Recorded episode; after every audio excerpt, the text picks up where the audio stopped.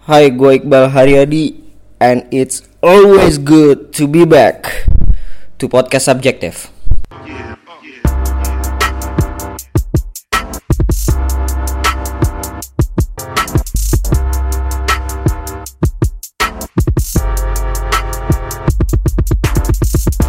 Right, hari ini tanggal 1 April 2017 um,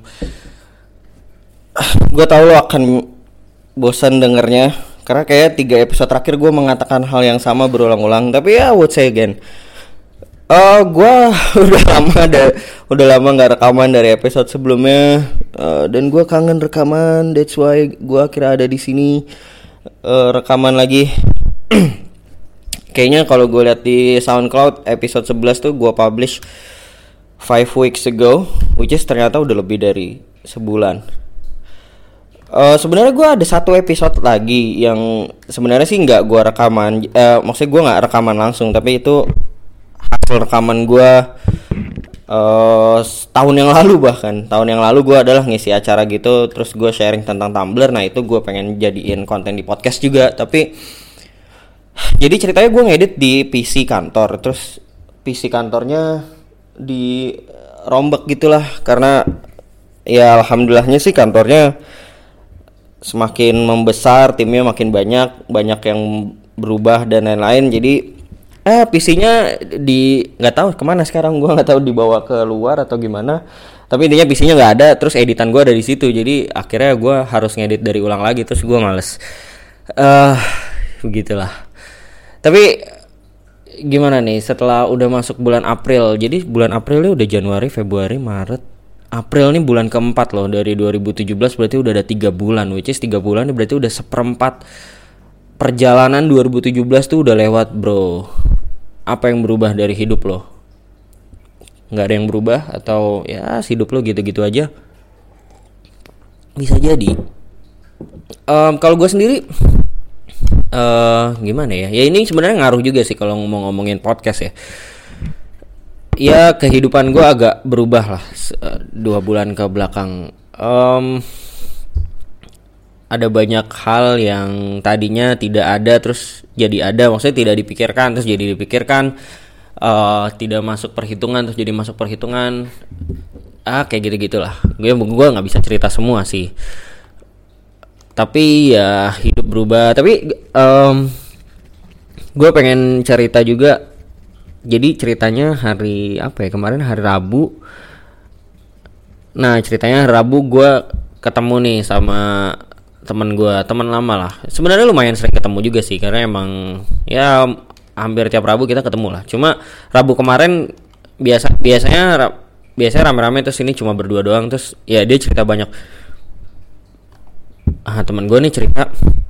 Ya dia dia nih ceritanya uh, apa namanya cukup dekat sama gue dari SMP lah. Sampai kuliah selesai juga kita bareng-bareng terus. Dan dia cerita nih nah ceritanya adalah dia tuh asalnya dari sebuah daerah lah. Sebuah daerah gue nggak bisa sebut namanya di mana tapi ya kalau gue sebut juga lo pasti tahu lokasinya di mana. Ya dia, dia berasal dari sebuah daerah dari kampung yang dari kampung yang bisa dibilang kampung banget gitu dia juga selalu bilang dia kampung banget kampung banget ini simple kayak uh, dia bilang gini uh, dari dia punya teman SD katakan ada 30 gitu. Dari 30 teman SD-nya yang yang lanjut ke SMP itu cuma 10 orang. Dari 10 orang yang lanjut ke SMP cuma 6 orang yang lanjut ke SMA. Dari 6 orang yang lanjut ke SMA cuma dua yang lanjut kuliah. Dan akhirnya lulus kuliah gitu. Uh, sisanya teman-temannya ya udah uh, berarti lulus SD ya udah lulus SD dia ada di kampung dan nggak ke mana-mana. Uh, di kampung itu nggak ke mana-mana di situ juga ya akhirnya ya namanya lulusan SD ya bukan bukan berarti merendahkan cuma ya namanya lulusan SD apa sih kerjanya gitu kan apalagi di kampung gitu. Dan akhirnya ya mereka kebanyakan kerjanya sebagai buruh tani gitu. Tapi in the other hand buruh tani tuh eh maksudnya pertanian tuh lagi lesu banget. Menurut dia ya gue juga kurang tahu sih dunia pertanian seperti apa.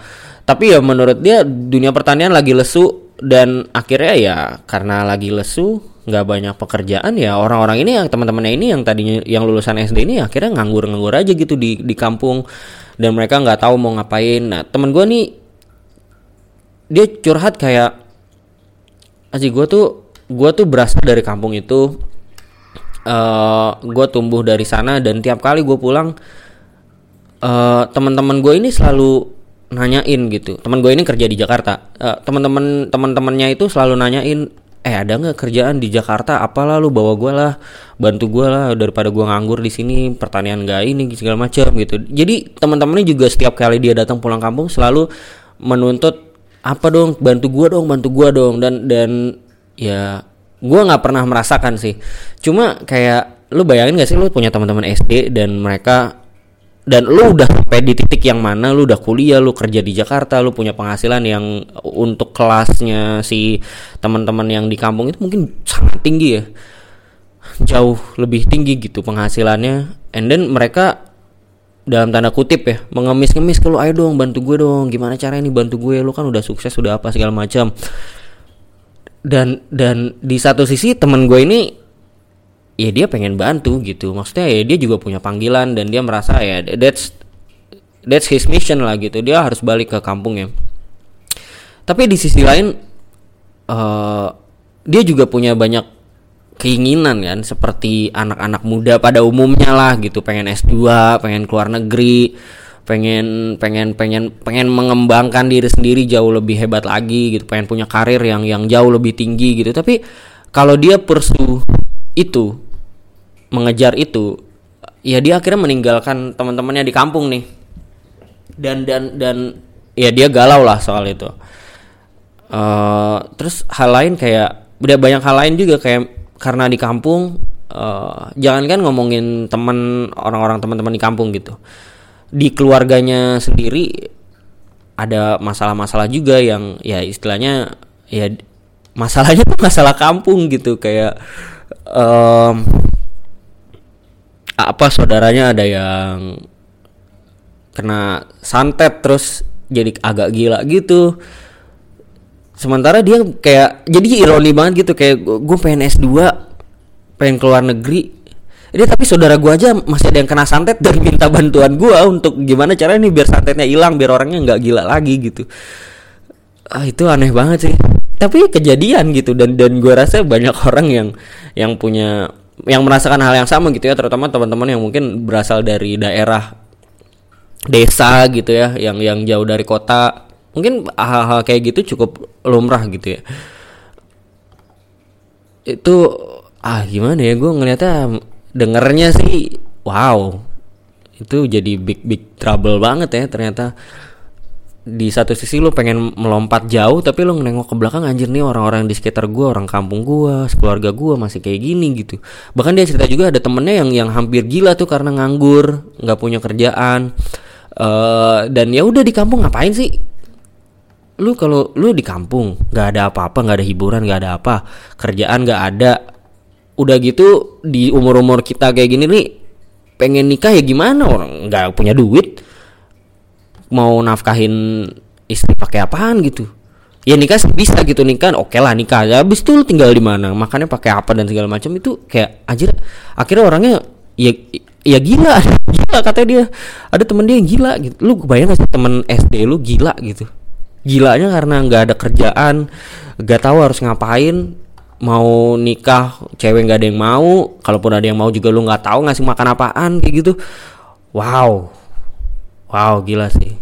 Dan gue kemarin bilang sama dia kayak um, kayaknya gue sering bilang juga sama dia dan mungkin gue beberapa kali bilang juga di podcast kayak kalau gue pribadi gue kan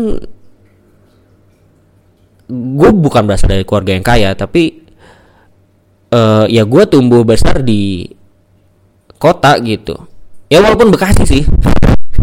Ya tapi Bekasi is kota gitu. Maksud gue tinggalnya di Bekasi kota bukan di Bekasi kabupaten yang Ahmad Dhani nyalon itu loh. Itu itu itu itu, itu kabupaten. Itu lebih parah lagi. Uh, tapi gue tadi poinnya adalah gue tinggal tuh dari dulu di kota gue besar di kota. Pokoknya uh, sejak gue bisa mengingat which is ingatan gue terjauh adalah umur 3 tahun ya gue gue udah di kota gitu dan um, ketika ada teman-teman gue yang berasal dari daerah kayak gue pernah bilang juga di episode waktu gue ngobrol sama Alia ada teman-teman gue dari daerah dari kampung yang cerita seperti ini um, gue bisa ber apa ya gue gue bisa relate eh gue bisa berempati tapi gue nggak bisa relate gitu karena gue nggak pernah merasakan hal itu secara langsung. Tapi again um, apa ya permasalahan daerah ini tuh jadi salah satu concern gue juga karena ya however walaupun gue nggak pernah merasakan langsung banyak teman-teman ataupun bahkan pendengar podcast ini yang yang cerita ke gue uh, gimana kondisi mereka di daerah gitu. Maksudnya yang kayak kalau di Jakarta ya mungkin Kak kalau mau cari temen yang bisa ngobrol gitu-gitu banyak. Tapi kalau di daerah ya orang-orang yang peduli sama cita-cita ya berapa orang gitu atau kalau mau nyari tempat belajar yang bagus kayak gitu-gitu susah nyari akses buku susah. Bahkan mungkin di banyak daerah ya katakan akses-akses dasar kayak air bersih dan lain juga uh, masih nggak ada gitu. Ya gitu sih. Tapi uh, balik lagi tadi dengerin cerita teman gue itu um, gue jadi terus kepikiran ya. Jadi uh, sempat ada masanya di mana gue merasa uh, I think gue punya hidup yang paling menyakitkan lah gitu ya. Atau gue nggak bilang gitu sih. Gue gua tapi intinya gue pernah merasa bahwa kok cobaan hidup gue berat banget ya gitu. Kayak aja ini ada kayak gini ada kayak gini gue harus ngurus ini itu. Aduh kenapa gue nggak bisa kayak gitu sih? Gue nggak bisa kayak teman gue yang ah, kayaknya hidupnya lurus-lurus aja gitu. Mau S2 dia dapat beasiswa beasiswa pun bisa milih dia dapat yang LPDP dia dapat yang ini dapat yang itu tinggal milih terus dia tinggal berangkat terus uh, kayaknya dia di sana ya hidup bahagia ada foto-fotonya apa segala macam. Uh, terus gue ngelihat hidup gue kayak aduh kok hidup gue kayak gini? Gitu. Nah gue pernah merasakan masa itu dan gue juga yakin banyak orang yang merasakan masa-masa yang justru lebih parah kayak anjing kok hidup gue berat banget ya kayak gue paling hidup hidup gue paling berat nih di seluruh dunia gitu. Padahal ternyata setelah gue ketemu banyak orang uh, the key point yang gue dapat adalah semua orang tuh punya masalah yang besar yang yang lu tuh nggak pernah mau nuker masalah itu sama masalah lo tapi mungkin nggak kelihatan semuanya aja gitu. Gue pernah gue punya teman juga yang gue ngelihat dia wow uh, keren banget orang ini gitu. Dia dia berprestasi dia uh, apa namanya ya aktivis punya punya banyak kegiatan aktif ini itu segala macam. Uh, dia punya gerakan juga terus banyak yang ikutin dia aktif dapat prestasi punya karir yang bagus dan lain-lain. Pokoknya cemerlang banget lah. Terus dia cerita sama gue. Uh, dia udah mau nikah nih ceritanya. Wow tambah ini lagi kan gue kayak Wah lu udah punya semuanya terus udah mau nikah ya udah uh, ya tambah oke okay banget lah gitu hidup lo gitu tapi tiba-tiba dia ceritalah sama gue dalam suatu kesempatan. Uh, dia bilang dua bulan lagi dia mau nikah. Eh tiga bulan lagi mau nikah. And then pasangannya selingkuh. Terus gue yang kayak wow. Kayak itu yang langsung runtuh tuh semua semua yang di otak gue yang tadi bilang bahwa anjing semua ini orang hidupnya sempurna banget punya karir yang bagus punya ini yang bagus. Segala macam ternyata pasangannya selingkuh. Dan gue kayak sih gue nggak mau sih kalau punya kehidupan kayak gitu tapi pasangan gue selingkuh kan udah tiga bulan lagi mau nikah anjir ngapain gitu. Ya akhirnya gue dengerin lah ceritanya dia ya dia cerita dia ah, pasangannya selingkuh eh, dia nggak nyangka gini gini gini gini gini gini padahal udah dekat sama orang tua bla bla bla bla bla. Tapi selingkuh gitu dan gue kayak aja nggak aneh banget ya. Gue nggak pernah ngerti sih sama perselingkuhan karena gue nggak tahu sih kalau orang lain gimana tapi kalau gue kayak selingkuh tuh aneh sih. Maksudnya nggak pernah masuk di bayangan gue gitu karena ya lu udah komitmen sama satu orang gitu terus lu main sama yang lain kan ya at least putusin dulu lah apa gimana. Main belakang tuh ya coward banget lah menurut gue but anyway tapi tadi poinnya adalah ya ternyata si hidup teman gue ini yang gue kira sempurna udah dikit lagi sempurna ya ternyata dia diselingkuhin gitu gue punya yang lain eh, cerita-cerita yang lain. Ada juga yang ya dia sangat berprestasi uh, populer di teman-temannya. Uh, punya banyak pengalaman ikut kegiatan di dalam dan luar negeri jalan-jalan ke sana kemari. Pokoknya hidupnya bagus banget lah and then turns out ternyata um, orang tuanya mau cerai. Eh orang tuanya mau cerai karena um, karena bapaknya ini apa namanya kawin lagi tanpa pengetahuan ibunya. And then ibunya a, apa um, perceraian itu kayak stuck karena memik karena pertimbangan anak-anaknya gitu. Ya ada anak-anak ya kita bertahan lah karena anak-anak dan ya that that kind of thing yang mungkin pernah lo lihat di sinetron atau di film. And that that happens gitu kayak wow ini orang yang tadinya gue kira hidupnya sempurna ternyata orang tuanya mau cerai gitu. Nah, ada juga temen gue yang ini sebenarnya kak pathway karirnya bagus um, dia punya concern yang besar concern dan potensi yang besar untuk menyelesaikan masalah-masalah isu-isu yang selama ini dia dia dia dia ceritakan gitu. Uh, networknya bagus dan lain-lain lah. Pokoknya dia punya potensi yang besar yang yang cerah gitu. Dan dia punya kesempatan untuk dapetin kerjaan dengan gaji yang besar. Tapi and dia harus dia nggak bisa lanjutin itu karena dia punya bisnis keluarga yang sepeninggal bokapnya bisa keluarga ini hancur bukan hancur sih kayak jadi nggak kepegang. And then dia punya saudara-saudara yang ternyata saudara-saudaranya ini nggak bisa bantu dia. Ibunya cuma mau cuma percaya sama dia gitu. Padahal ada saudara-saudaranya yang lain gitu tapi saudara, dia ibunya nggak percaya sama saudara-saudara lain karena emang saudara-saudara yang lain nggak punya walaupun lebih tua tidak tidak tidak bertanggung jawab dia gitu. Dan dia harus melayani apa namanya yang ngurusin bisnis keluarganya itu uh, bantu ibunya melakukan hal-hal perintilan-perintilan kecil sehingga dia nggak bisa tuh lanjut karir dengan gaji yang besar um,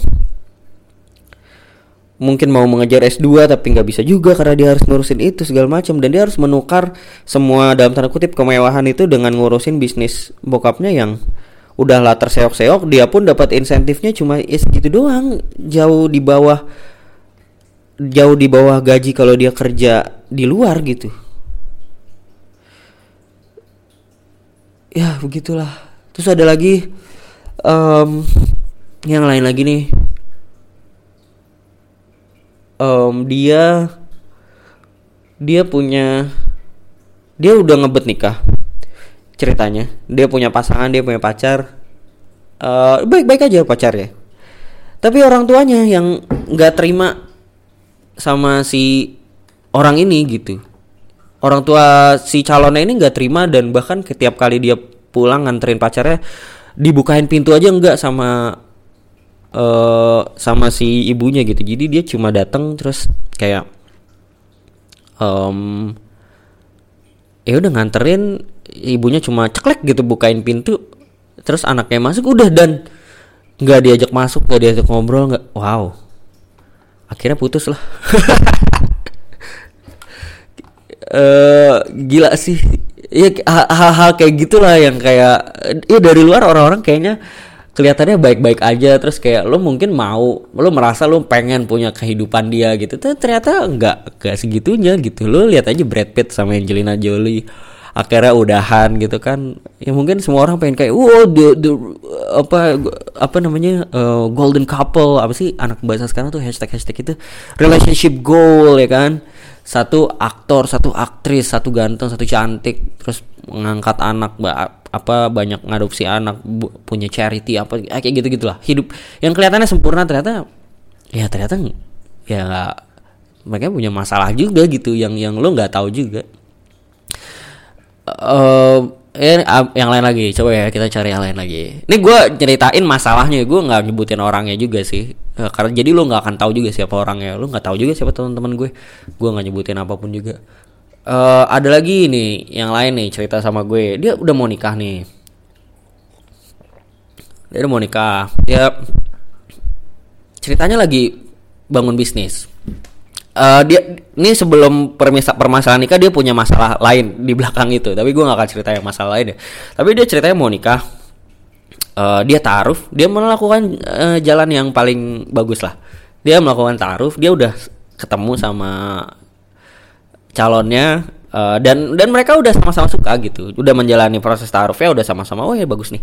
Ya udah kita jalanin gitu. And then and then uh, si temen gue ini juga dia mengungkapkan secara jujur dalam proses taruhnya itu bahwa uh, gue pengen cepet maksudnya pengen menyegerakan tapi uh, gue punya masalah-masalah banyak lah di belakang gue tapi masalah paling utamanya adalah masalah ekonomi. Nah sekarang dia sekarang gue lagi di posisi di mana gue lagi bangun bisnis gue yang masih kecil banget tapi udah mulai kelihatan jalannya udah mulai kelihatan polanya. Ini cuma butuh waktu ya paling cepet 7 bulan lah dari sekarang. Sampai ini udah settle dan sambil gue juga nyicil uh, apa namanya rumah apartemen untuk tinggal um, baru setelah itu kita laksanakan. Jadi tujuh bulan lagi gitu. Dan dengar kayak gitu ya akhirnya uh, yang tadinya si temen gue ini expect calonnya mau menunggu gitu akhir ternyata nggak mau dan akhirnya ya udah mundur pelan pelan dan teman gue ini kayak aduh step back lagi gitu kayak kenapa dia nggak ya gitu lah. Kenapa dia nggak mau nungguin gitu? Teman gue sangat ekspektasi si calonnya ini mau menunggu gitu tapi nggak mau ya udah. Akhirnya ya mundur lagi dan akhirnya jadi ya udah dia melanjutkan kehidupannya lagi ya udah disiapin lagi dan kayak gitu gitu sih. Ya tapi intinya balik lagi tadi kayak uh, ya ternyata semua orang punya masalah gitu. Gue juga punya masalah yang gue pikir masalah gue berat. Ternyata orang-orang juga punya masalah yang lu lebih berat dari masalah gue mungkin masalah gue nggak ada seberapanya gitu. Dan ya I, I thought gue rasa semua anak muda sih kayaknya merasakan hal ini. Eh, mungkin nggak semua. Mungkin ada yang dari awal uh, penuh perjuangan gitu ya. Gue hidup gue nggak ya alhamdulillah uh, nggak nggak nggak berjuang berjuang banget juga. Maksudnya alhamdulillah gue juga di, dilahirkan di keluarga yang berkecukupan lah. Kaya juga enggak gue bukan orang kaya. Uh, tapi berkekurangan juga enggak gitu. Rumah ada uh, kebutuhan-kebutuhan dasar alhamdulillah terpenuhi gitu. Kayak gitu-gitu gue punya pen, bisa mendapatkan akses pendidikan di, di fasilitasi orang tua dapat pendidikan yang cukup baik gitu uh, sampai ke titik yang sekarang gitu. Uh, and then yang pengen gue bilang adalah I, I thought life was easy. Kayak gue pikir uh, ya hidup tuh gampang ya kayak ya maksudnya jalanin aja. Terus apa pun yang ini pasti ada jalan keluarnya ya udah jalan aja lah gitu gitu gitu gitu. Tapi ternyata pas dijalanin ya nggak nggak semua maksudnya nggak segampang itu untuk bilang kayak ayo udah jalanin aja gitu kayak. Ternyata banyak masalah-masalah yang datang gitu. Gue gue sering banget sih ngomong ini kalau gue lagi stres gitu. Kayak gue selalu bilang um, gue tuh kangen banget masa-masa gue masih TK gitu masih TK masih SD gue bener-bener nggak bisa inget gue zaman TK SD gue punya masalah apa gue nggak bisa inget karena masa-masa itu masa-masa yang menyenangkan banget. Uh, eh, TK gue cuma inget ya gue duduk di kelas. Terus uh, eh di kalau ngomongin TK ya TK gue cukup rasis ya ternyata setelah gue inget-inget bukan cukup rasis sih cukup diskriminatif ketika gue inget-inget setelah sekarang gue bisa nginget-inget lagi zaman dulu dan gue sempat waktu itu misalnya nganterin adik gue ke TK yang dulu gue juga TK di situ. Uh, TK gue ternyata diskriminatif. Gue nggak tahu di TK lain punya metode yang sama atau enggak dan TK gue sekarang masih melakukan metode ini apa enggak tapi metodenya adalah uh, anak-anak tuh dikelompokkan di meja-meja yang berbeda-beda. Warnanya. Nah gue tuh di jadi di zaman gue tuh mejanya tuh ada tiga warna mejanya tuh ada warna hijau warna kuning sama warna merah. Yang satu meja tuh kira-kira isinya uh, 6 anak lah. Eh sorry. Kayaknya tiap warna tuh mejanya ada dua gitu. Jadi berarti kira-kira tiap satu kelompok tuh ada 12 orang. Satu kelas kan 40 gitu ya kurang lebih atau 30-an gitu. Uh, dan gue ada di meja hijau terus ada meja kuning ada meja merah yang ternyata setelah gue inget-inget lagi itu meja itu adalah pengelompokan berdasarkan uh, kepintaran atau kebaikan. Jadi anak-anak baik atau anak-anak pinter yang cepat baca, cepat nulis gitu loh, itu di meja hijau. Terus yang agak-agak medium standar di meja kuning, yang goblok dan nakal-nakal itu ada di meja merah. gue nggak ngerti kenapa guru TK gue melakukan hal itu, tapi ya that's what happened sih. Uh, ya gue nggak tahu itu, gue nggak tahu juga anak-anak dulu kita meras apa uh, merasakan apa di kelompokan seperti itu, terutama yang di kelompok merah sih gue sih biasa-biasa aja karena gue di kelompok hijau. Um, ya tapi apa sih tadi ngomongin apa sih? Oh ya ya zaman TK tuh kayak gitu. Gue berangkat dari rumah ke TK gue deket kan jalan kaki. Ya gue masih ingat juga gue pakai topi pakai lo tau gak sih botol minum yang dikalungin gitu? Botol minum yang dikalungin terus gue di, dibawain bekal sama nyokap gue dan gue sering banget dibawain nyekal bekal mie goreng which is enak banget nah gue nggak percaya tuh mie goreng bikin bego.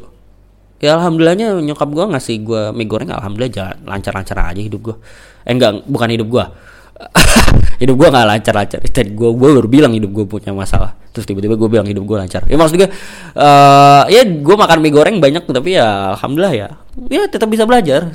Uh, IPK tetap bagus aja gitu. Jadi itu mitos aja sih lu belajar eh maksudnya pinter ya tergantung lu belajar apa enggak enggak ngaruh lu makan mie atau apa um, iya dan dan apa namanya kita cuma jalan eh jalan gue jalan ke TK nyampe TK paling nyanyi nyanyi apalah paling ada baca doa tapi ya rame-rame sisanya main dan makan mie goreng.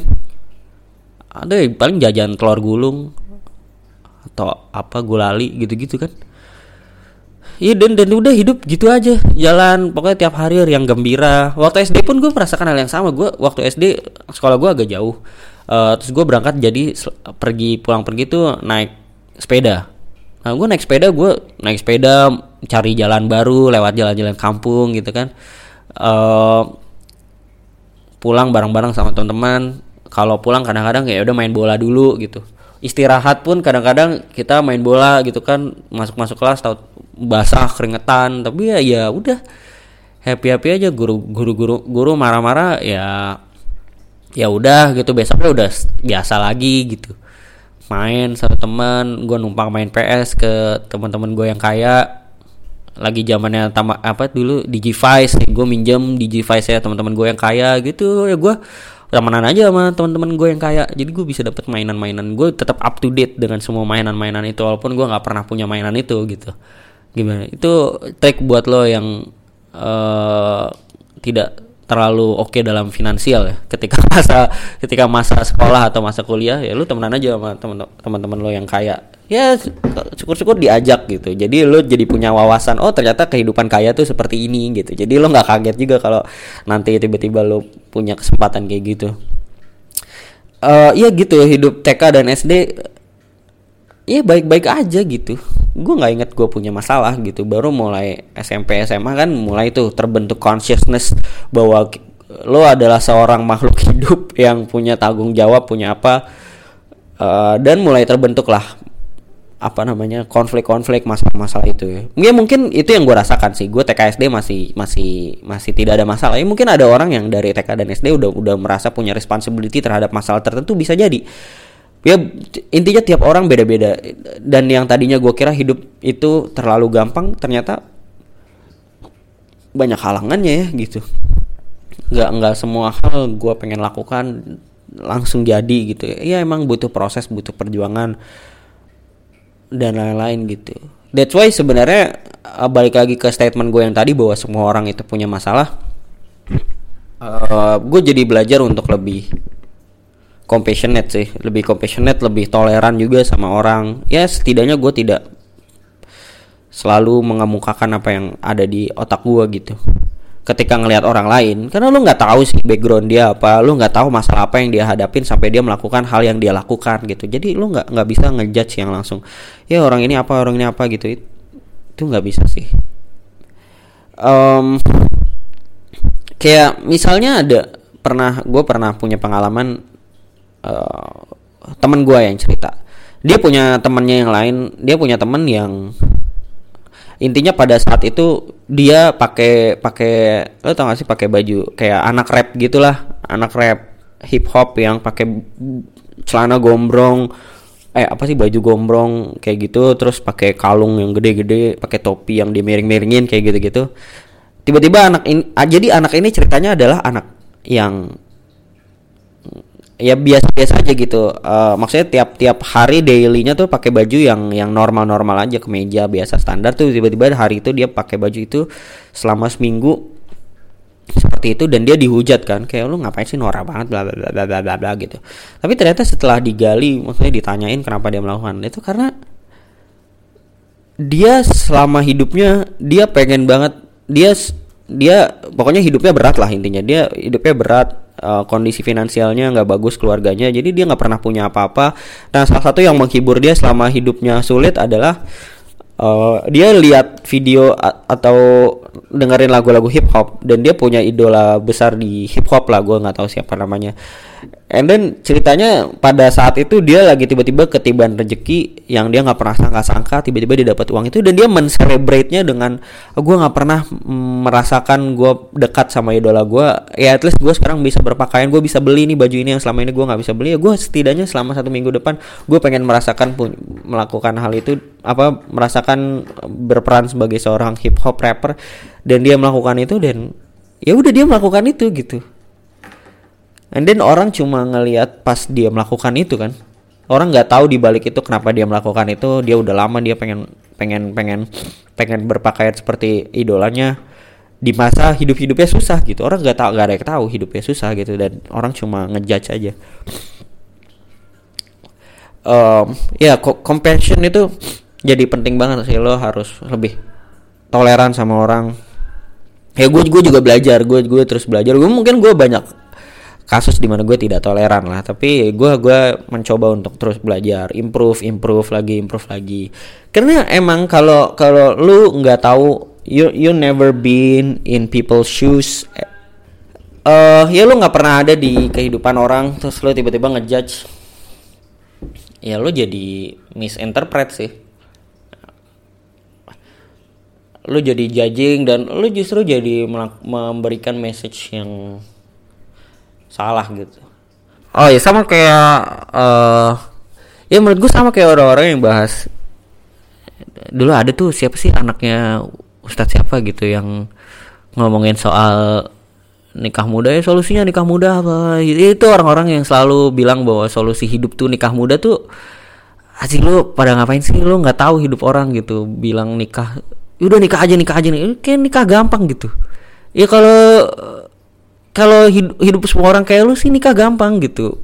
Oke okay, oke okay, let's let's state this ya kayak oke okay, nikah gue setuju nikah itu harusnya mudah. Um, tapi nggak semua orang punya kemudahan yang lo rasakan gitu. Layernya tuh banyak. Ada layer ekonomi gitu yang kayak ya lu pengen nikah tapi lu belum punya rumah lu belum mau harus nyiapin ini itu ini itu segala macam itu harus lu siapin. Belum tentu semua orang punya kemampuan finansial segitunya. Terus kayak oh kan nggak harus nggak harus eh, nggak uh, harus pesta nggak harus ini nggak harus itu. Ya udah nikah aja akad segala macam. Ya tapi ada lagi layer lain layer keluarga. Yang nggak nggak ya oke mungkin uh, pasangan lu paham tapi mungkin keluarganya belum sampai di titik itu atau punya pendapat yang berbeda ya lu nggak bisa paksain juga gitu. Uh, terus ya tapi harus gini juga. Aduh main banyak banget layernya gitu. Kalau lu orang kaya terus uh, apa namanya keluarga lu paham apa segala macam eh jalan-jalan ya udah nikah gitu. Tapi kalau nggak bisa itu ya lu jangan paksain itu ke orang gitu. Ya yang ngeselin adalah orang-orang yang bisa melakukan hal itu terus bilang kayak ke semua orang ya ini solusinya lu bisa lakukan itu. Aduh god please. Uh, stop lah. Yang gitu-gitu tuh yang ngeselin. Kayak kemarin juga yang lagi rame di sempat rame di Twitter tuh eh, ada akun-akun yang eh, yang promosi yang akun-akun nikah Islami gitu kan. Terus eh, membuat sebuah statement yang menurut gue malah merendahkan wanita sih. Eh, dia dia bilang ap- apa ya gue juga lupa. Pat- tapi intinya kalau lu punya masalah ini lu lakukan ini punya masalah ini lakukan ini. Nah kalau lu nggak punya uang ya lu cari nikahlah cari suami supaya dinafkahin. I mean what? Gitu kayak eh, ah, ayolah. Maksud gue oke lu lagi mengkampanyekan masalah nikah yang islami. Ya that's fine that's that's good. Tapi kalau lu sampai ke titik itu yang bikin statement bahwa kalau cewek punya masalah finansial terus dia harus kawin supaya bisa dinafkahin anj- Muslimah tuh gak selemah itu kenapa sih sampai ke titik itu gitu? Itu sama juga kayak orang-orang yang berbisnis oke memilih jalur bisnis entrepreneur apa segala macam terus pengen menyampaikan supaya orang-orang jadi entrepreneur juga. Oke gue paham message-nya. Tapi kalau sampai ke titik yang kayak lu ngapain sih jadi karyawan jadi babunya orang eh, kerja sama orang? Lu nggak bebas terus lu menghina kerjaan orang itu udah di titik yang aduh lu nggak tahu hidup orang kayak apa sih lu bisa lah berbisnis apa segala macam. Ya mungkin orang tua lu kaya punya modal bisa jalanin segala macam. Tapi lu nggak tahu hidup dia kayak apa. Dia butuh duit buat biayain ibunya sakit. Lu nggak tahu mungkin bapaknya eh, punya utang sana sini dan dia yang harus bayarin. Jadi dia harus kerja dia nggak punya waktu untuk eksperimen punya modal terus diputer-puter jadi duit dan segala macam. Dia nggak punya waktu dia nggak punya resource untuk melakukan sampai ke titik jadi seorang bisnismen ya lu nggak bisa ngejudge dia lah sama halnya juga kayak em, apa namanya campaign bukan campaign sih. Ya orang-orang yang suka mengkafirkan orang lain atau orang yang pendap apa namanya agamanya nggak se nggak linear lah dengan pandangannya dia gitu. Ya oke lo punya punya agama yang menurut lo benar eh, aliran yang menurut lo paling benar oke that's for you gitu. Tapi ketika lo mau menyampaikan itu dan ngajakin orang lain ke hal yang sama ya lo nggak bisa bi- nyalahin mereka gitu. Terus men- menyudutkan seakan-akan mereka ada di sudut yang goblok dan lo ada di sudut yang pintar gitu. Em, karena lo nggak tahu juga backgroundnya apa ya. Mungkin lo bisa sampai ke titik ini karena dari kecil lo diajarin Al-Quran sama bokap nyokap lo. Bisa jadi eh, atau ya lo berkesempatan untuk bertemu dengan orang yang mengajarkan lo eh, keyakinan yang lo anggap benar sekarang tapi nggak semua orang punya punya pengalaman itu gitu nggak semua orang punya kesempatan itu itulah kenapa kalau di eh, kalau di khotbah Jumat lo suka dengar kayak ya segala pu- segala puji dan syukur bagi Allah eh, atas hidayahnya. Nah, nggak semua orang punya kesempatan dapat hidayah lo tau gak sih? Jadi ketika ada orang yang sedang lo ajak ke arah yang benar dan dia belum sampai ke titik itu ya lo nggak bisa yang em, langsung nyalahin dia gitu. Ya lo pelan-pelan aja. Cari tahu dulu dia backgroundnya apa masalahnya apa kenapa dia ada di titik yang sekarang dan bukan di titik yang menurut lo ideal. Ya hal-hal kayak gitulah. Jadi tadi balik lagi ya masalah compassion sih kalau ngelihat orang setiap orang punya masalah yang beda-beda Em, ya lo harus tahu dulu backgroundnya apa. Ya pelan-pelan lah. Atau kalau nggak pelan-pelan pun ya lakukan dengan cara yang bijak gitu. Ngobrol dengan cara yang bijak komunikasi dengan cara yang bijak. Jangan tahu-tahu nyalahin apa segala macam. Ah itu.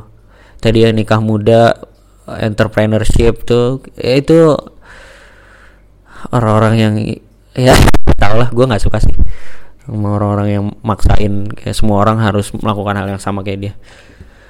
Um, but then again uh, apa namanya? Ya I, I thought life was easy. Dan mungkin banyak orang yang, merasakan hal yang sama. Berpikir bahwa ya kayak hidup gampang-gampang aja gitu ya. Tapi ternyata ya ternyata nggak segampang itu sih ternyata nggak segampang itu banyak yang harus dijalanin banyak yang harus dipikirin. Ya kalau yang dengerin ini adalah anak-anak kuliah atau anak-anak SMA uh, ya kayaknya lo harus mulai aware juga sih dari sekarang biar nggak kaget lah. Karena masa-masa SMA sama kuliah tuh lebih banyak diisi sama hal-hal yang menyenangkan lah ya. Uh, diisi sama hal-hal yang sifatnya fun gitu ngumpul sama temen apa segala macam nongkrong. Ya susah lah mengingat masa-masa sulit di SMA dan kuliah gitu. Paling ya ada sih masa-masa yang lo bingung apa segala macam tapi itu tetap ke cover dengan hal-hal yang menyenangkan. Jadi eh tadi poin gue adalah kalau lo masih kuliah atau SMA eh, ya nikmatin masa-masa sekarang. Uh, dan mulai aware juga bahwa ya nanti hidup lo akan banyak tantangannya sih. Jadi biar nggak kaget aja ntar lo mikir ah hidup santai lah kayak kuliah apa segala macam. Ya banyak juga teman-teman gue yang kuliahnya bagus. Uh, ya berprestasi apa dapat segala akses segala macam pas ya seperti yang tadi gue juga ceritain juga sih. Pas setelah keluar dari dunia kampus uh, kena masalah ini nggak bisa lanjut kuliah apa ya akhirnya hal-hal yang direncanakan pun nggak uh, terlaksana dan harus pivot harus adaptasi apa segala macam. Ya udahlah gitu ceritanya soal kehidupan ini. Gimana ada manfaatnya? Nggak ada manfaat ya nggak juga kalau udah sampai di titik ini lu udah menghabiskan waktu lu buat gue jadi ya I still will thank you juga sih. But anyway um, ya itulah obrolannya. Nah sekarang gue mau masuk di segmen jawab di podcast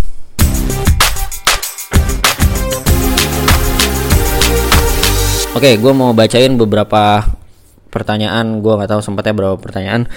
Uh, gue masuk di, hmm, gue masuk di Tumblr dulu kali ya. Uh, yang mana, yang mana, yang mana? Ini udah, ini udah. Oke, okay. ini baru nih pertanyaannya. Assalamualaikum kak, salam kenal. Uh, dari Ana Yunus, Ana Yunus. Assalamualaikum kak, waalaikumsalam. Salam kenal. Saya mau tanya pendapat kak Iqbal, apakah kita sebaiknya memilih jurusan yang sesuai minat kita atau berdasarkan kebutuhan di masyarakat?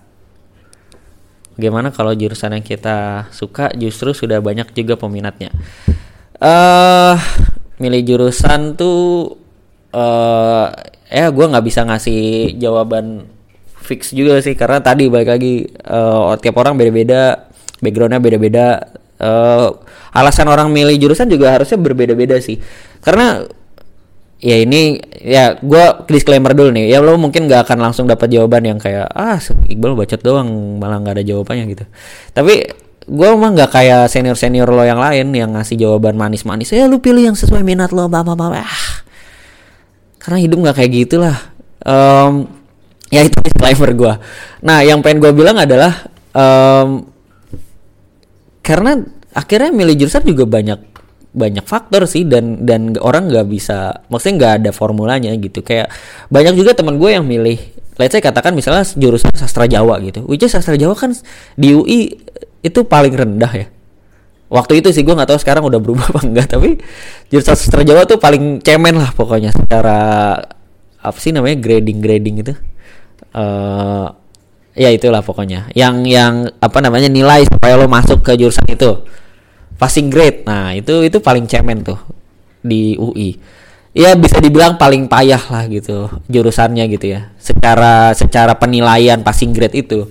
Tapi banyak temen gue yang ngambil itu karena uh, ya simply karena kondisi keluarga gitu ya dia pengen nyari kuliah yang paling enteng paling gampang. Yang penting dia punya gelar sarjana. Uh, dia nggak belum pernah ada sarjana dari keluarganya. Ya dia pilih itu yang paling gampang. Karena mungkin kalau dia masuk ekonomi kompetisinya berat. Belum nanti biaya apa namanya biaya skripsi apa segala macam mungkin lebih mahal. Keluarganya nggak punya kemampuan itu. Ya dia pilih itu. Atau ada juga teman gue cowok masuk ke keperawatan. Lo kalau tahu di keperawatan itu harusnya 100% nggak harusnya sih uh, biasanya satu angkatan tuh cowoknya tuh cuma dua orang atau tiga orang doang. Nah salah satunya nih temen gue dan dia bukan bukan juga cowok yang kemayu kemayu gitu sampai di akhirnya milih keperawatan tapi dia pilih keperawatan pas ditanya alasannya karena dia eh dia bilang iya gue pengen pengen bantu gimana caranya gue bisa bantu saudara-saudara kita di Palestina. Nah gue pengen berangkat ke Palestina sebagai perawat gila. Gokil nggak alasannya tuh mulia gitu. Terus ya maksud gue tadi semua orang kan kayak ih lu ngapain lu coba masuk perawatan gitu? Dan segala macam. Ya ternyata dia punya alasan bagus di balik itu. Tapi balik lagi ke pertanyaan lo adalah uh, apakah sebaiknya milih jurusan yang sesuai minat kita atau berdasarkan kebutuhan di masyarakat? Eh, menurut gue kalau harus milih antara minat atau kebutuhan di masyarakat lo pilih minat sih.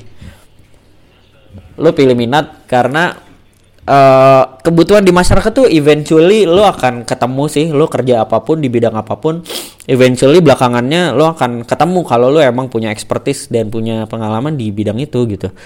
Uh, terus gimana kalau jurusan yang kita suka justru udah banyak peminat ya? Berarti lu perlu kompetisi lu akan berkompetisi dengan mereka ya lu perlu persiapan yang jauh lebih matang karena lu banyak peminatnya ya lu harus siap berkompetisi. Kalau enggak ya lu cari strategi di mana misalnya lu punya pilihan untuk oke okay, gue mau jurusan itu tapi gue bisa nih ngambil let's say katakan lu rumah lu di Jakarta ya lu nggak apa-apa kuliah di Jogja atau di Malang atau di Bandung di mana. Ya lu mungkin gak harus ngambil di satu kampus itu. Ah kayak gitu sih. Tapi hal lain yang pengen gue bilang juga adalah bahwa jurusan itu nggak necessary jurusan tuh mem mempengaruhi masa depan lo iya. Tapi itu nggak jadi jaminan masa depan lo juga. Artinya kalau lo kayak gue masuk ke jurusan yang ternyata lo nggak akan kerja di bidang itu ya nggak apa-apa juga. Nanti di tengah jalan lo bisa cari jalan keluarnya gimana. Jadi jangan sampai terlalu apa ya terlalu fobia salah milih jurusan uh, dan bikin lu pusing di awal gitu. Pokoknya pilih aja yang menurut lo paling paling sesuai dengan kriteria-kriteria yang tadi gue udah ceritain. Sesuaiin juga dengan kondisi keluarga lo.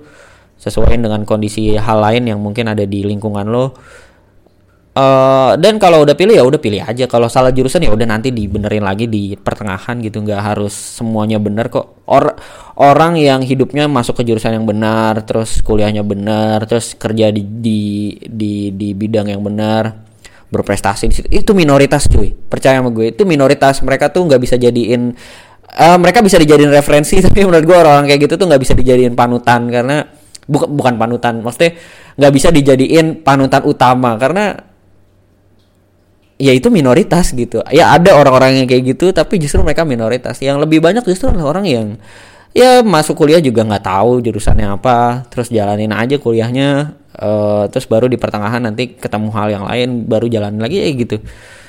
Itu justru yang mayoritas yang bisa lebih relate menjadi panutan. Bukan berarti yang tadi nggak bisa jadi panutan cuma uh, bukan panutan utama itu referensi.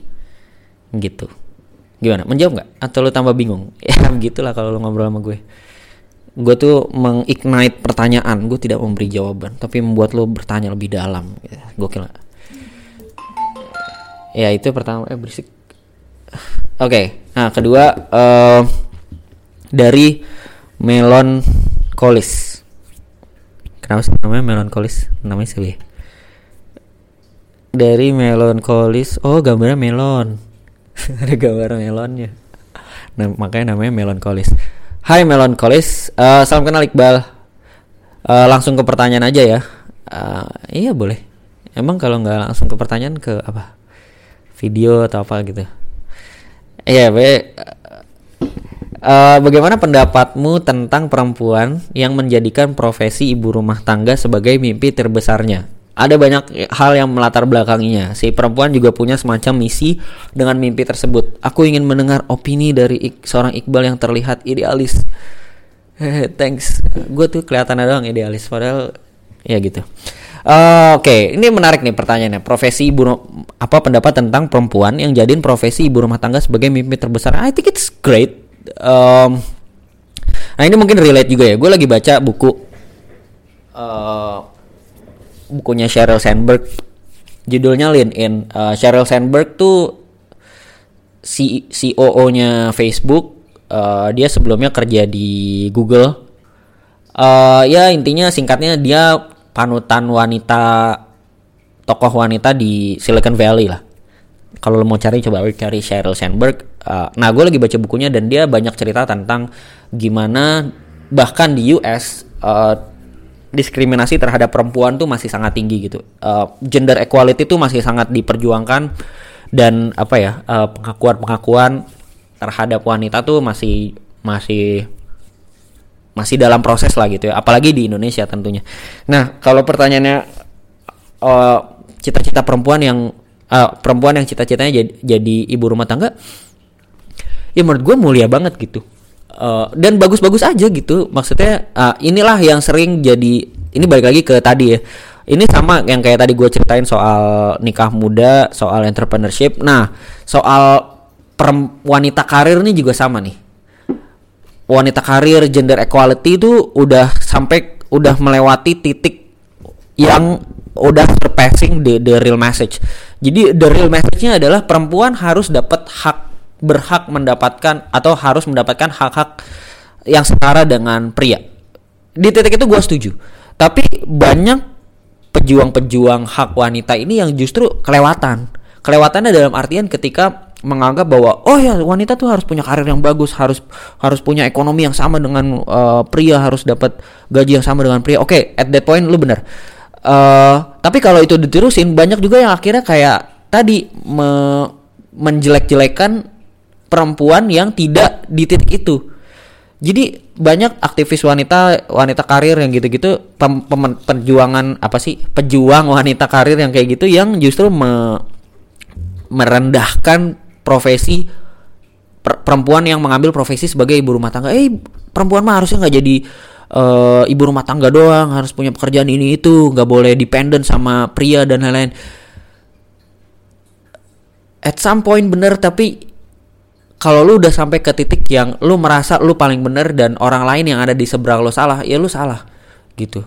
Nah menurut gue hal yang sama dengan profesi ibu rumah tangga sih. Maksudnya kalau ada perempuan yang memilih untuk bekerja full time sebagai ibu, sebagai ibu rumah tangga ataupun ya ibu uh, suami eh apa sih istri buat suaminya dan ibu buat anak-anaknya, ya itu adalah pilihan dia dan itu adalah aktualisasi dia sebagai seorang perempuan yang sama halnya analog dengan perempuan yang memilih untuk bekerja, punya karir yang bagus, uh, mengejar pendidikan S2 dan lain-lain itu sama gitu. Itu analog setara gitu. Uh, yang salah adalah yang menganggap bahwa perempuan-perempuan yang mengejar karir atau mengejar S2 itu derajatnya lebih tinggi dibandingkan dengan perempuan yang memilih jadi ibu rumah tangga. Itu norak sih ya itu sama kayak tadi yang uh, orang-orang yang jalanin bisnis terus ngata-ngatain uh, orang-orang yang kerja atau orang-orang yang nikah muda yang selalu bilang ke orang yang eh lu nunggu apa lagi? Eh, nikahnya nyanyi nyanyi nyanyi yang kayak gitu gitu sama nih perempuan-perempuan kayak gini.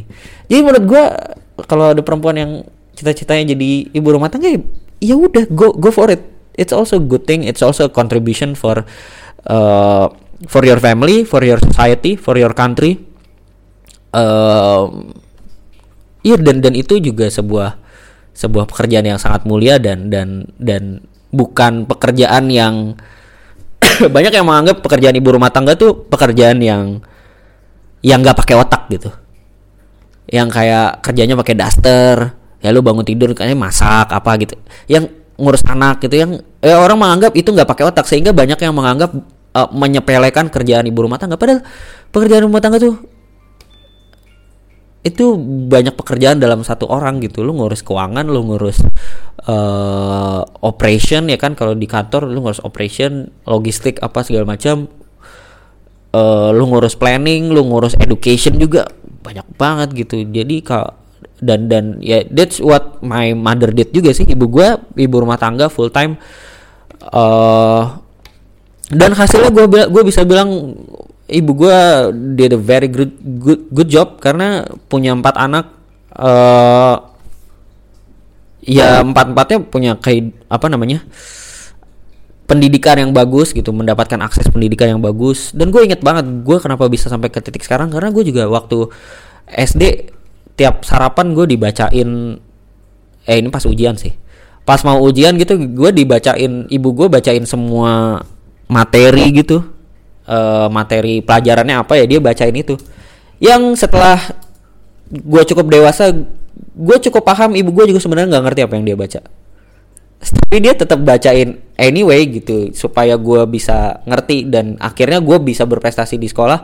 Uh, gue punya pendidikan yang lebih bagus ya dan gue ada di titik sekarang. Dan jadi gue yang ngambil peran untuk kontribusi langsung ke masyarakat dalam pandangan awam gitu. Jadi ya itulah. Uh, apa namanya uh, soal profesi ibu rumah tangga jadi go for it kalau ada orang. Kayaknya gue masuk ke email deh. Kayaknya ada pertanyaan yang sama di email. Uh, serupa maksudnya. Um, dari dari ah gue nggak tahu nih. Uh, gue bisa bacain namanya apa enggak ya? Ini salah satu yang datang waktu di Jogja. Uh, maksud gue bikin gue bikin subjective live di Jogja terus dia email kita email emailan lagi um, kayaknya nggak apa-apa dibacain. Eh enggak deh jangan. Ya intinya adalah dia uh, nanya gini saya punya kakak laki-laki kayak Iqbal saya punya kakak laki-laki yang udah menikah udah lulus S1 dan tidak berencana lanjut kuliah lagi. Dan suatu hari kakak saya ini ngasih saran supaya saya nikah dulu dan baru lanjut S2 alasannya laki-laki akan takut dekat sama perempuan yang pendidikannya tinggi dia melanjutkan dengan memberi contoh beberapa teman kuliah dia yang perempuan lulus S1 lanjut S2 dan belum menikah sampai sekarang. Kalau dari sudut pandang Kak Iqbal gimana nih Kak? Ngaruh nggak jenjang pendidikan si perempuan terhadap pendekatan laki-laki ke dia? Dalam kasus kalau si laki-laki ini nggak menempuh pendidikan setinggi si perempuan. Saya lihat bahkan orang sukses pun banyak yang justru nggak selesai sekolah, berhasil usahanya, punya pengetahuan yang banyak dan sudut pandang luas. Tapi apa iya laki-laki mempertimbangkan gelar pendidikan si perempuan? Nah, ini tuh sebenarnya relate juga. Gue pengen sih bahas ini nanti di episode khusus. Ya gue mau bahas tentang gender equality, how how women should pursue their dreams and other things. Uh, tapi ini relate dengan yang tadi gue lagi baca soal um, apa? Gue lagi baca bukunya Sheryl Sandberg gitu yang bahas tentang perempuan. Nah, salah satu the fallacy atau apa sih uh, gender inequality yang terjadi di masyarakat adalah perempuan tuh jadi ragu untuk mengejar sesuatu yang mereka inginkan karena ya misalnya dalam kasus ini pendidikan gitu karena ada pertimbangan-pertimbangan yang kayak kalau gue terlalu pintar ntar cowok nggak ada yang mau atau susah ya, gitu-gitu kan hal-hal seperti itu yang seharusnya sih nggak kejadian seperti itu ya. Tapi balik lagi ke kasus yang lo ceritain ini ini udah salah banget sih menurut gue mindsetnya ya. Uh, perlu dibenarkan lah gitu. Maksudnya kalau alasannya adalah nggak jangan lanjut kuliah jangan tinggi tinggi sekolahnya karena nanti laki-laki akan takut sama perempuan yang pendidikannya tinggi. Ya berarti laki-laki itu bukan buat lu gitu. Ya cuma laki-laki cemen yang nggak berani sama uh, let's say katakan perempuan yang lulus S2 ya berarti si laki-laki ini emang kemampuannya kadarnya nggak sampai ke titik yang dia berhak dapetin cewek yang S2 ya dia bukan buat lo gitu uh, ya berarti lu lu deserve someone better. Nah, someone betternya ini juga again nggak harus orang yang kalau lu S2 ya berarti cowok lu harus S2 juga nggak juga. Tapi at least orang yang emang uh, punya punya punya apa ya? Punya punya kemampuan untuk menaklukkan lo lah. Ya lo lo juga punya respect sama dia walaupun uh, regarding pendidikannya apa gitu. Tapi kalau balik ke pertanyaannya Eh, laki-laki uh, akan takut sama perempuan yang pendidikannya tinggi. Aduh, ini jangan sampai in, ini jadi alasan lo tidak melanjutkan pendidikan ke jenjang yang lebih tinggi sih. Kalau emang kalau emang pengen melanjutkan uh, pendidikan ke jenjang yang lebih tinggi ya go for it. Uh, regardless ada masalah apa kalau ketakutannya supaya apa uh, ada cowok yang nggak berani sama lo ya berarti cowoknya emang bukan buat lo gitu you deserve someone better um, apalagi ya karena ya karena perempuan sama seperti cowok dan manusia pada umumnya ya, lu kalau lu menginginkan sesuatu ya lu kejar itu gitu.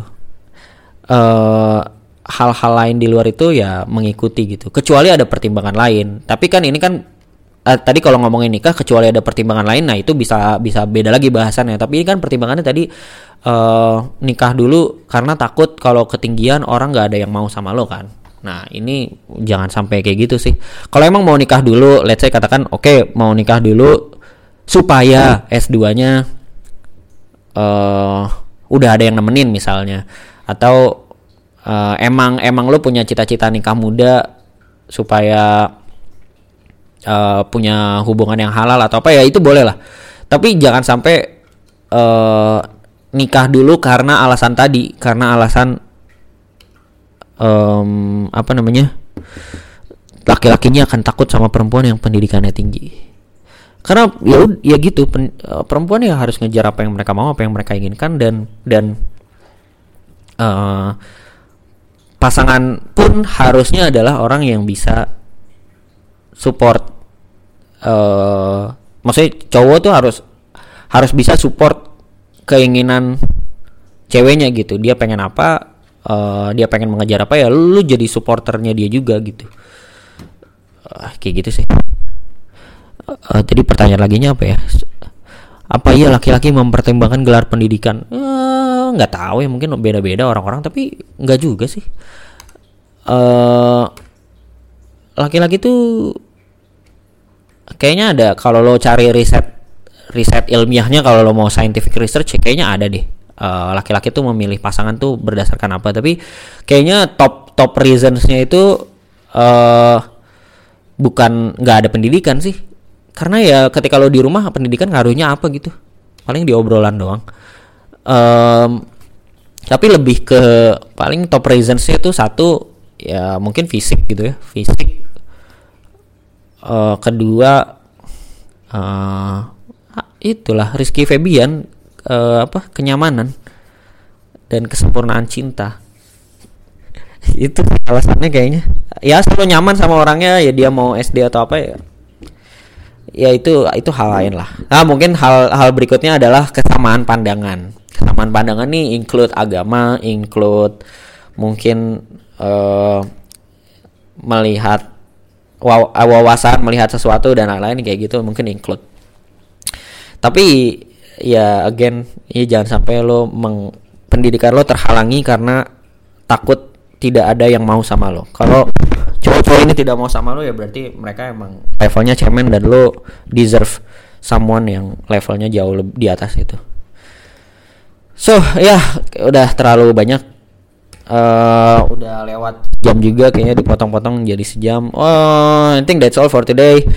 Uh, hopefully gue harus ngomong lagi janji-janji palsu gue tapi gue akan ngomong lagi. Uh, ya yeah, hopefully frekuensinya bisa meningkat. Um, dan ya udahlah gue nggak tahu ngomong apa lagi. Thank you for listening. Kalau ada pertanyaan and testimoni apa segala macam bisa ke Instagram Twitter gue at email iqbalhp@gmail.com uh, blog gua iqbalharyadi.com apa lagi? Lo mau lihat slide share gua? Gak ada di slideshare.net slash Iqbal Haryadi uh, Oh YouTube YouTube YouTube. Iqbal is anak YouTube now boom. Uh, Go to my YouTube cari aja Iqbal Haryadi ada keluar. Uh, apa lagi ya? Oh ini men. Kalau lo pendengar dari iTunes lo masuk ke iTunes. Lo kan pakai podcast nih aplikasi podcast atau ngedengerin dari iTunes. Nah di situ tuh lo cari podcast gue terus di situ tuh ada review. Nah lo kasih review dong di situ. Kasih bintang 5 terus kasih review gitu kayak abang gojek gitu. Uh, ya podcast apa gitu-gitu. Gue mau keren biar iTunesnya ada ada bintangnya gitu lo kan dengerin gratis nih ya. Lo bayar pakai itulah. Eh lagi? Ini pertanyaannya telat sih kalau lo udah sampai sini. Lo setia banget sama gue thank you. Uh, eh, gue perlu nanya ini. Jadi uh, nih gue sebagai kreator gue jujur jujuran aja. Gue mah nggak kayak kreator kreator yang so asik. Merasa mampu padahal nggak mampu. Jadi ceritanya SoundCloud gue tuh berbayar cuy. Nah gue tuh baru ngeh lagi kemarin tiba-tiba kecas lagi Nah, SoundCloud gue nih berbayar per tahun tuh uh, eh, gue sebut angkanya gak nih? Ah, gimana? Oh, gue sebut. Oke, okay, gue sebut. Per, per tahunnya tuh satu satu koma lima juta. itu gue bayar tuh per tahun buat lo atau buat siapa lagi nggak sih buat gue sendiri ini sebenarnya tapi kalau lo dengerin ya ini bisa buat lo juga lah uh, gue bayar tuh 1,5 per tahun uh, nah gue butuh nih uh, duit at least untuk mengcover si SoundCloud-nya inilah karena SoundCloud ini harus harus yang package unlimited supaya gue bisa upload semua dan gak ada batasan. Nah, uh, menurut lo kalau gue, ini gue nanya straightforward aja nih. Kalau gue jual merchandise, lo mau beli apa enggak? Kalau lo mau beli, lo mau bentuknya apa? Kaos, uh, notebook, postcard atau apa? Let me know. And then pertanyaan kedua adalah kalau gua buka apa ya semacam halaman donasi sebenarnya bukan donasi sih kayak uh, uh, duit support lah gitu. Lo sebagai pendengar suka dengan karya gua kalau lo suka dengan karya gua lo support gua dengan ngasih sekian jumlah duit terserah lo jumlah, jumlahnya berapa itu lo akan mau apa enggak? Kalau mau lo mau ngasih jumlahnya berapa? Tuh gimana? Gue gue nih pe pekarya yang jujur gue butuh duit gue ngomong sama orang yang nikmatin karya gue coba coba dijawab ya. Lo boleh ngomong sama gue di twitter atau di instagram etikbal hp atau di uh, email iqbalhp@gmail.com I think that's all. Uh, thank you very much for listening and see you and please be subjective